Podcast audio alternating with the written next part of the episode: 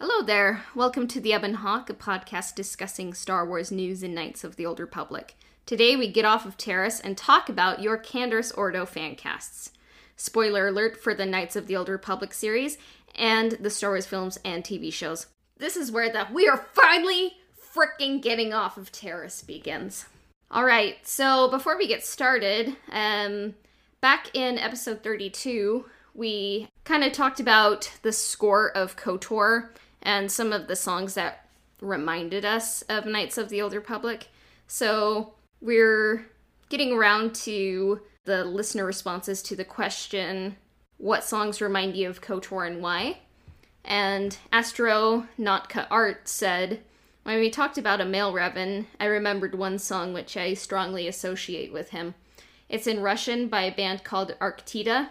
The song Pozvizd is named after a Slavonic god of bad weather and storm. I especially like that in this strophe, with my great power, strength, and power, there is the exact word which is used for force in Russian. And the part with a clear day doesn't cope with me is very shippy. I kind of liked getting that response because I'm not really too familiar with Slavonic or Russian songs, so sometimes it's just nice to to hear from fans uh, in other parts of the world. I also kind of like how it's just kind of like obscure compared to some of the other ones that are going to come up where they're a bit more mainstream. So was, I thought a lot of kind of thought came behind that one. And then Ironic Dot Design says the Game of Thrones soundtrack has a timeless theme with similar vibes to Star Wars. And Ramin Djawadi, I think that's how you pronounce his name. He did the Game of Thrones soundtrack. I, I do like the soundtrack they use for Game of Thrones. And I've come across his scores in Clash of the Titans and The Great Wall. And I I do think it has a good score and kind of a medieval fantasy kind of sound. For a mainstream pick, that was that was pretty good. And then the Order of the Jedi says SWTOR main theme. So I am more familiar with the version that Samuel Kim put out, but what about you? Um, I don't know. I I do like the music of SWTOR I, with a lot of the earlier Star Wars projects too. Though, like they don't they don't stray too far from the regular Star Wars formula, and so when you do hear something from SWTOR, you do get kind of that Star Wars vibe. So yeah, I'd agree with that. Yeah. And then Jedi Aimer Tall says the Bastila and Revan theme which I think that Samuel Kim put out, which is kind of a more orchestral sound and an emotional sound uh, to the Bastila theme. And then she also adds, I love Upper City Taris too. So vibrant and it's a good one. Yeah, I thought with the with a lot of the overworld themes, so kind of outside the, the more combat centric, but most of the overworld themes from the original KOTOR are just really great, kind of like ambient um, additions to the gameplay of KOTOR. Yeah. So we always love getting your responses, and maybe in the future, um, I'll remember to specify like what non Star Wars or KOTOR songs remind you of KOTOR and why, because that's what I was kind of meaning. But we we loved all the responses. So all right, uh, let's just uh, take a quick break and we will talk about getting off of Taris.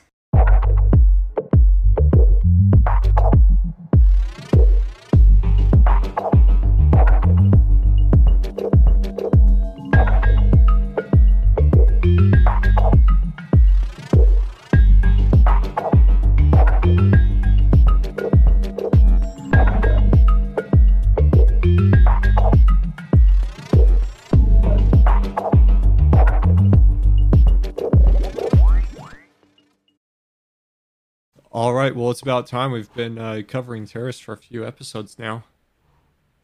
Yeah. Uh, so, in case you're at home wondering how we got here, when we last left off our recap of KOTOR, we defeated the bad robot and the Sith governor in the Sith base, and we got the launch codes.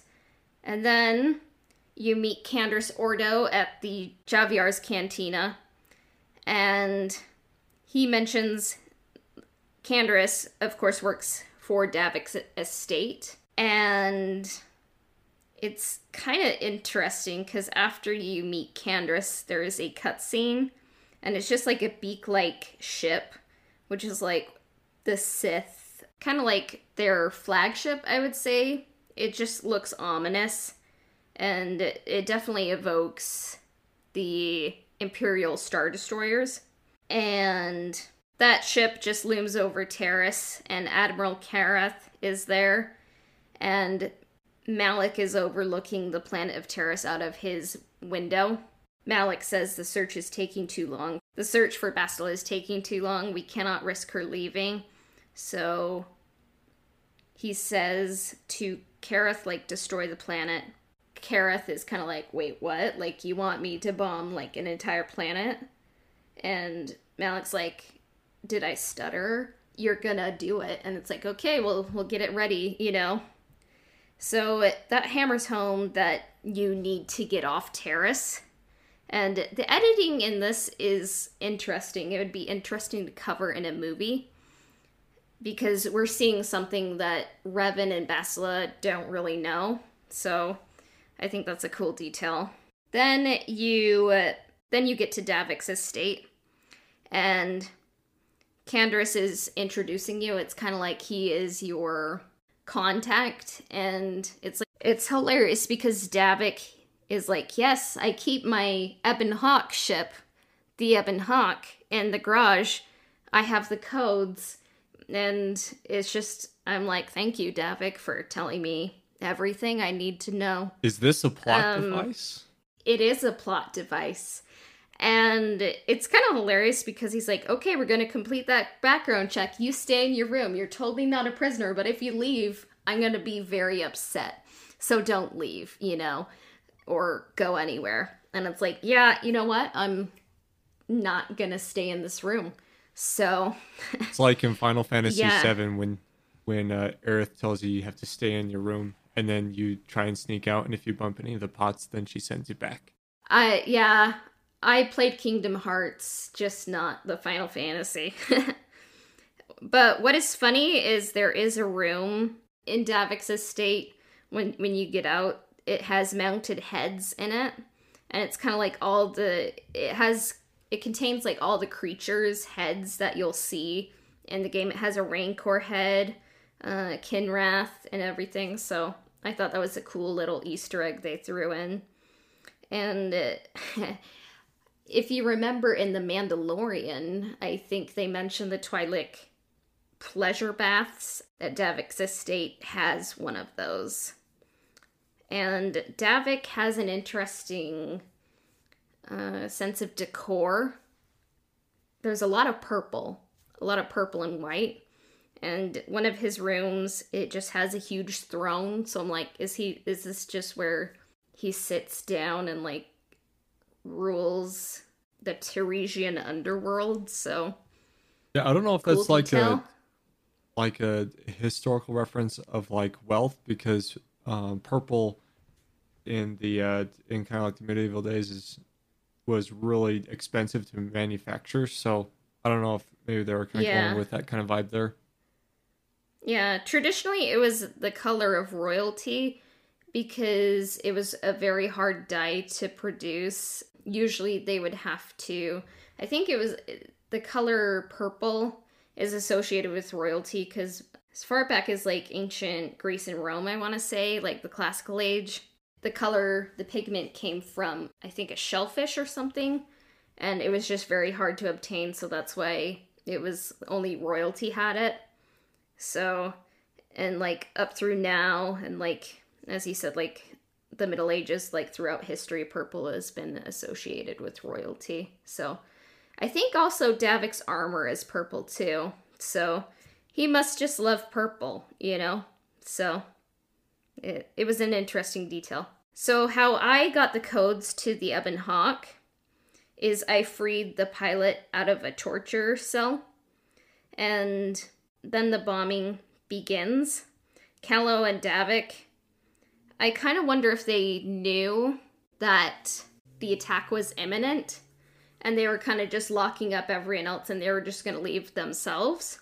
Then you fight Calo and Davik, and the fight can go different ways. Like, it can be a hard fight, but sometimes, like, Davik will just instantly be hit by the Sith, like, uh, kind of like the bombing.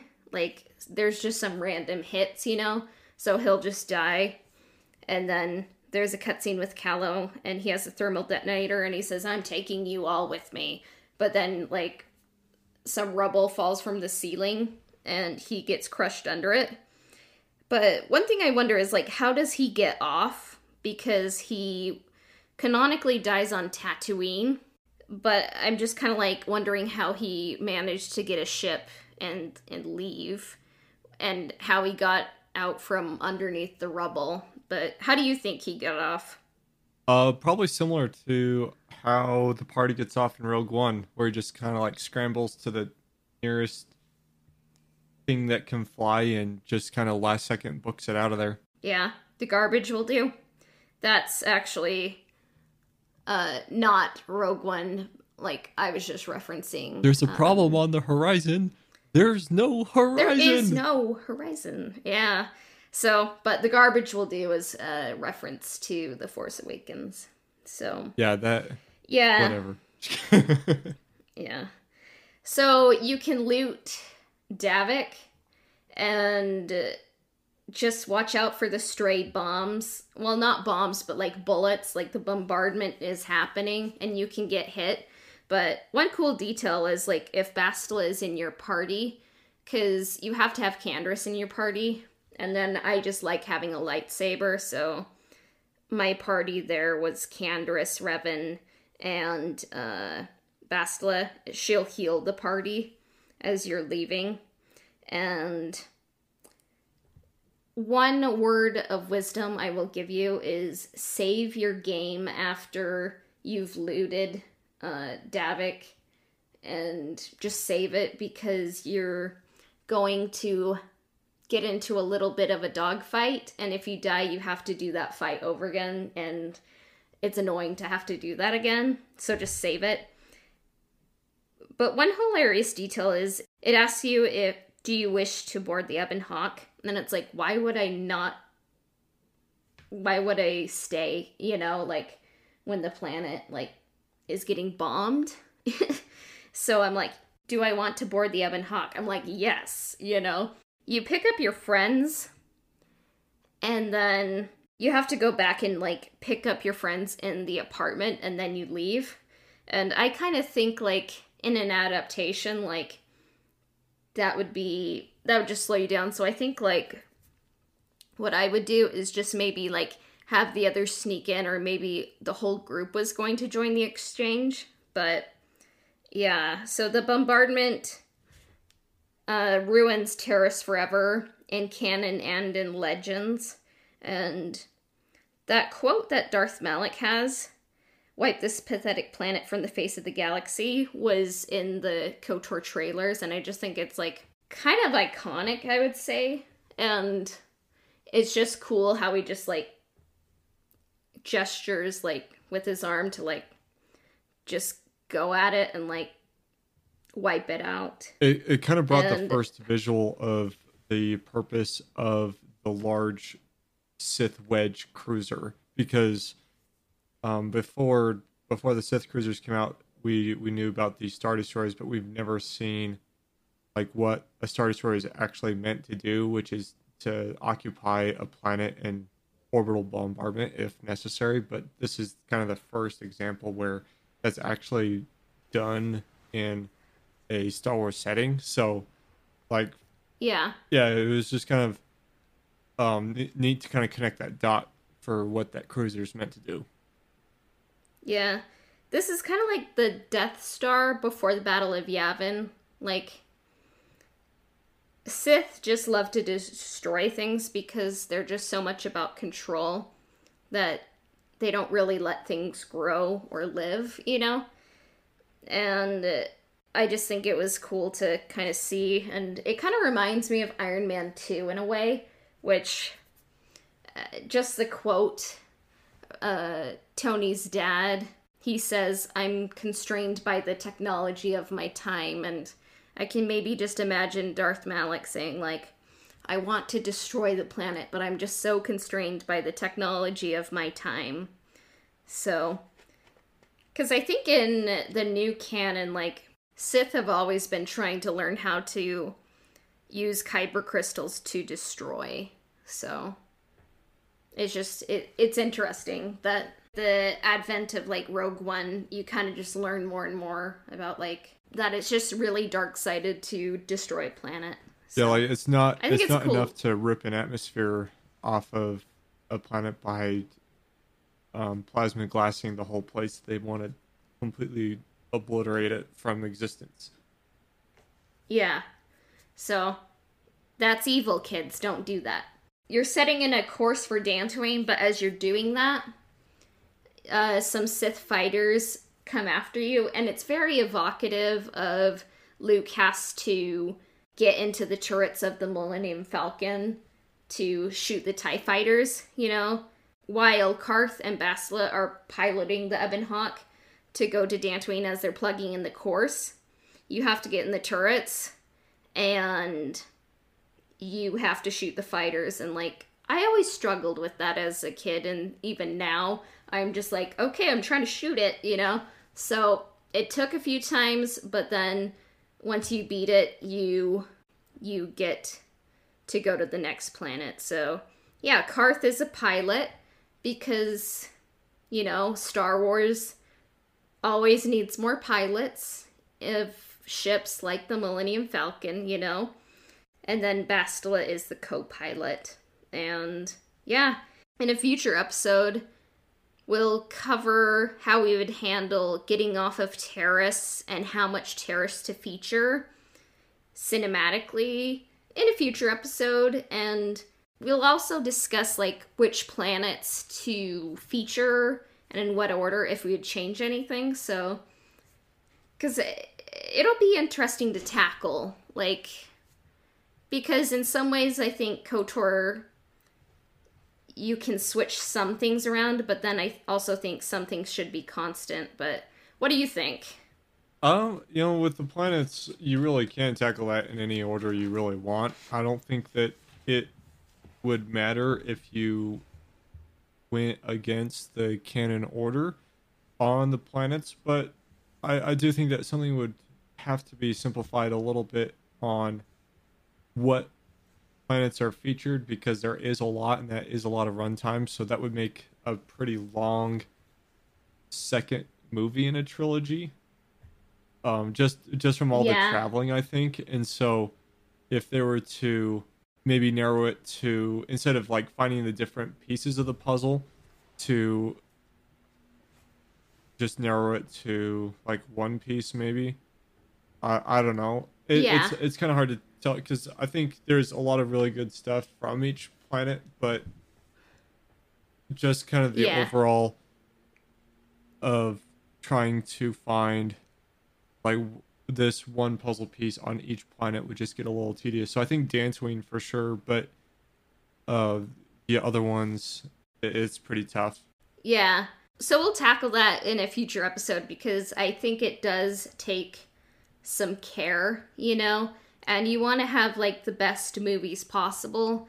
And sometimes people, like, if you change anything from a video game or a book when you're adapting it into a movie, some fans get very offended very quickly. But I think there's a difference between, like, plot and hair color and sometimes if a character's hair color changes that's not really affecting the plot you know? But but yeah sometimes changes need to be made to make a better cinematic experience. And i think that can work out well sometimes not as well but we'll tackle it and uh, we'll see what you think. So uh, our next topic, we were going to talk about Canderous Ordo fan casts, but before we do, we're just going to take a quick break.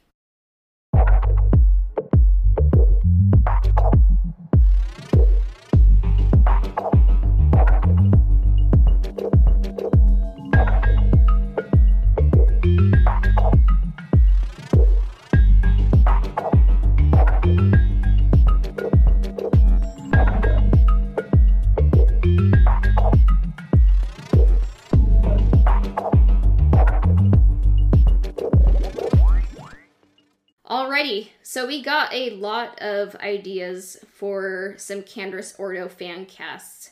So first off, we have Star Wars underscore Revan dot two, Josh Brolin. Yeah, mine is generic. Ambitious cuz says I would cast Josh Brolin as this Mandalorian bad A, and then underscore Sereni says, oh, the guy who played Thanos maybe. So yeah, Thanos is played by Josh Brolin. Do you think Josh Brolin would make for a bad A Canderous, or would do you think it'd be a little bit generic? I just think it's wrong fit. But I I don't know. I it's like like here we go we're we're picking a mainstream uh actor for a role. you know, I I just kind of feel the same way with um, anybody pulled from like the Marvel Cinematic Universe or from the HBO shortlist yeah, I mean, I kind of chose like my short list for Evan were all people from the MCU, so maybe I have no room, you know, to say anything. But I think Josh Brolin is a good fit in like Deadpool 2 and Dune. Just maybe not quite for Knights of the Old Republic, but you know, I always am happy to be proven wrong. And then this is followed by Sicknick. Dolph Lundgren would make a good Canderous. The voice is gruff enough. And then Paul underscore Kala says Dolph Lundgren. The gray hair is perfect, I think. So what do you think about him? The only thing that I recognize him from is the Expendables. No, he's Swedish. Like I don't think it's a like a bad pick. Uh the one thing that I don't know gets gets a little in the way for me is when the accent is really thick and uh, which his is. And so that can be a little bit distracting but i don't know. I don't i don't really know him in a lot so i don't like i'm not to shoot that one down. Yeah. I think it's a it's a good one maybe not the perfect fit, but I think it is a good fit. Like I wouldn't mind him being cast and for me, Swedish accents, I love them. So I'd be okay with it. Like I'm not I'm and not then, saying anything like mean about the Swedish accent. I'm just like when it's that thick, it's for a character that's gonna be sticking around a while, it can be a bit distracting. So J. Marie Athletic says, I can't remember his name, but the dude from Hellboy is the obvious choice. Then Rossi Nossi says Ron Perlman. Pumpkin Fingers says 1990s Ron Perlman. And then Ironic Dot Design says I'd say Clancy Brown or Ron Perlman, maybe Idris Elba. And I like that Pumpkin Fingers says 1990s Ron Perlman because I think 1990s Tom Cruise would have been the perfect Nathan Drake. but or a Nate I mean, Fillion Uncharted didn't exist then. Nate or a uh, Nate Drake too. Oh, I think Nathan Fillion is a bit too old, and it would be a little bit too perfect. Like, kind of just like for me, it's kind of like saying Keanu Reeves is Revan, but. I mean, a lot of people like that, but for me, it's too obvious. Have you seen that um, that mock trailer with uh, Nathan Fillion playing Nate, Nathan Drake? Yeah, he made it himself. Yeah, I thought it was so awesome. He tried to make that happen. For me, it was a little bit too sloppy, but you know, this isn't an Uncharted podcast. So, yeah, here we are sidetracked, yeah. but I thought that was cool. Yeah. But Ironic Dot Design says Clancy Brown. Uh, Clancy Brown has already been in The Mandalorian, so I don't think that would happen.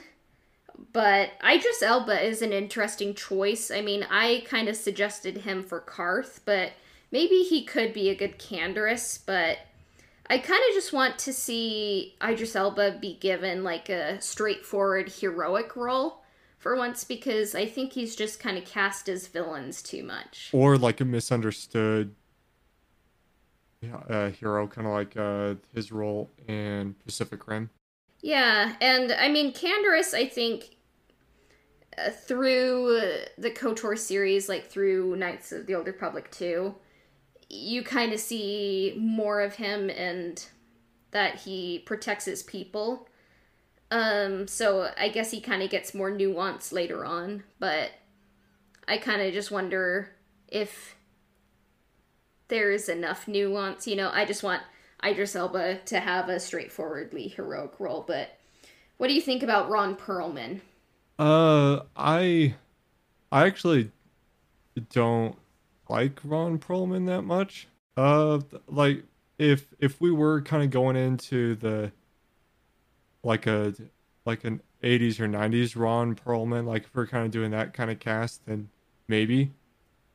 But he's he's a bit like too anti-hero in my opinion. Like as a typecast kind of pick out. That's kind of what I see in Yeah. Ron Perlman. Like either like major like far uh like chaotic anti-hero or more of just a villain role. I mean, Ron Perlman for me, I mean, he does look like Candace, but I think it's just not quite the right fit for me, you know? Yeah. And I've never seen Um, Hellboy, so that like I don't I don't see that picture like some of these have um some of our guests have kind of pointed out uh kind of the the pick from Hellboy is kind of their image of it. And so I don't I don't quite really I've never seen that. So I don't really know what that is about. Yeah, I'm familiar with Ron Perlman from other things, so yeah, I mean, maybe it's just not my choice, but I can see why others would would choose that.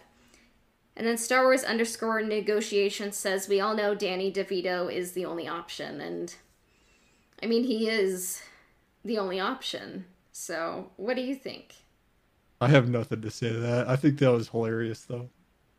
Yeah, I mean, some people suggested her for Bast. I, I mean, some people have suggested Danny DeVito for Bastila, but maybe he could play both roles. You know, it could be very compelling. Just do a whole So- Danny DeVito cast where he plays all the characters. That's really the best thing I've heard in all all of our episodes. So, yeah, let's make it happen. Um, and then Star Wars Doctrine says Arnold Schwarzenegger. It would be Um, nice to see Arnold in something other than Terminator, but he's really old now. Yeah. So he's kind of old, very typecast, and I think if you have him, people would just say, "Hey, it's Arnold Schwarzenegger," you know. Um, so yeah, probably not. And I'm guessing he costs a lot of money. and to go back on my extremely thick, distracting accent point, that's another great example. Coden just hates Europe, so Unless Yeah. they're British brunette, then they're fine. oh great. All right, and then Galactic underscore artwork says Alfred Molina. Which is an interesting pick. I kind of see if Alfred Molina was going to play anyone, I would maybe have him be Calo Nord or someone on the Jedi Council. But what do you think? yeah, I agree with the Calo Nord pick. Then Astro Droid says, okay, now knowing that he's supposed to be 58. Side note, Canderous is 58 in Mandalorian years, whatever that means. So, Planets Uh, orbit stars at different rates. It's probably true. yeah, so Astro Droid says, okay, now knowing that he's supposed to be 58, I'm going to throw out Jason Statham as my pick and Ken Watanabe as my alternate pick. And I'm not opposed to Jason Statham. I think he's a little typecast. He plays one type of character. It's, I would say it's adjacent with Canderous. It wouldn't be bad. It wouldn't be like the best of all worlds, you know, but it wouldn't be horrible in my opinion. And Ken Watanabe is probably Ken Watanabe would be very interesting and I I would like that a lot. Yeah, So, I'd What do you think? No, uh, so he he comes from so uh, yeah, we've seen him in a few things like Inception and things. Um, I'd yeah, I'd uh, I'd be okay with him being cast in a role like that. So, uh who are some of your fan casts? So I uh I must really want Stephen Lang in a Kotor film because that was my pick, and I know I I picked him out for one of the earlier members or one of the character earlier characters from our cast picks, but uh, I just can't get the uh, that I don't know that little press meeting at the beginning of Avatar out of my mind for kind of like putting the the two and two together for Canderous. So there we go. That's my that's my pick.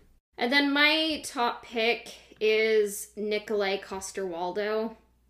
And I know for the most part I probably only pick like MCU actors and people who have been on Game of Thrones, but for him, I think he would be the right age. Kind of has some gray hair, uh, not all the way gray. Like he'd be able to kind of be different from Carth, like not as old, but still full of life, you know, and could hold his own in a fight. And I think he would have a good voice and a good like warrior like build. And I was very impressed with his run as Jaime Lannister in Game of Thrones and I think he's probably not as not as well known as some of the actors and actresses in Game of Thrones where I don't think it would be quite as distracting if like Kit Harington or like you know Emilia Clarke was in Solo, you know. Mm-hmm. I think he would fit in and he would have a distinctive voice for Canderous and um, I'm just a fan of him as a as a person and as an actor and part of me even would like to see him play Odysseus if they ever made like the Odyssey. But hey, if uh if Pedro Pascal wants to be a Mandalorian without his uh, mask, we we could cast him in there too. I think that would confuse everyone because then they would be like, "Wait, is he a clone? Like, is this four thousand years?" And but you know, if if Pedro Pascal wants to be in, like, who are you to say no? Thank you for listening to the Ebon Hawk. You can find us on Instagram at the Ebon Hawk Podcast on Instagram. And then our podcast, The Ebon Hawk, can be found on Spotify, Apple Podcasts, and Google Podcasts, as well as everywhere else that Anchor Podcasts are distributed. Subscriptions, reviews, and shares help us out immensely. And you can reach us at ebonhawkpodcast at gmail.com. You can email us your questions and business inquiries there. And if you want to talk to me, you can find me on Twitch, Instagram, or Twitter um, just by searching Codenbon. Uh, typically, if you want to catch me live on Twitch, it's Thursday evenings, and uh, just watch out for the notifications either on Instagram or Twitter for uh, me going live there. And our intro and outro themes were composed by Alistair Shorman, and he can be found at alistairsounds.wixsite.com forward slash alistairsounds. And our transition music was composed by Christian Walker, and he can be found at christianwalkermusic.com. All right, this has been the Ebon Hawk podcast. May the force be with you. We'll be back soon. Bye for now.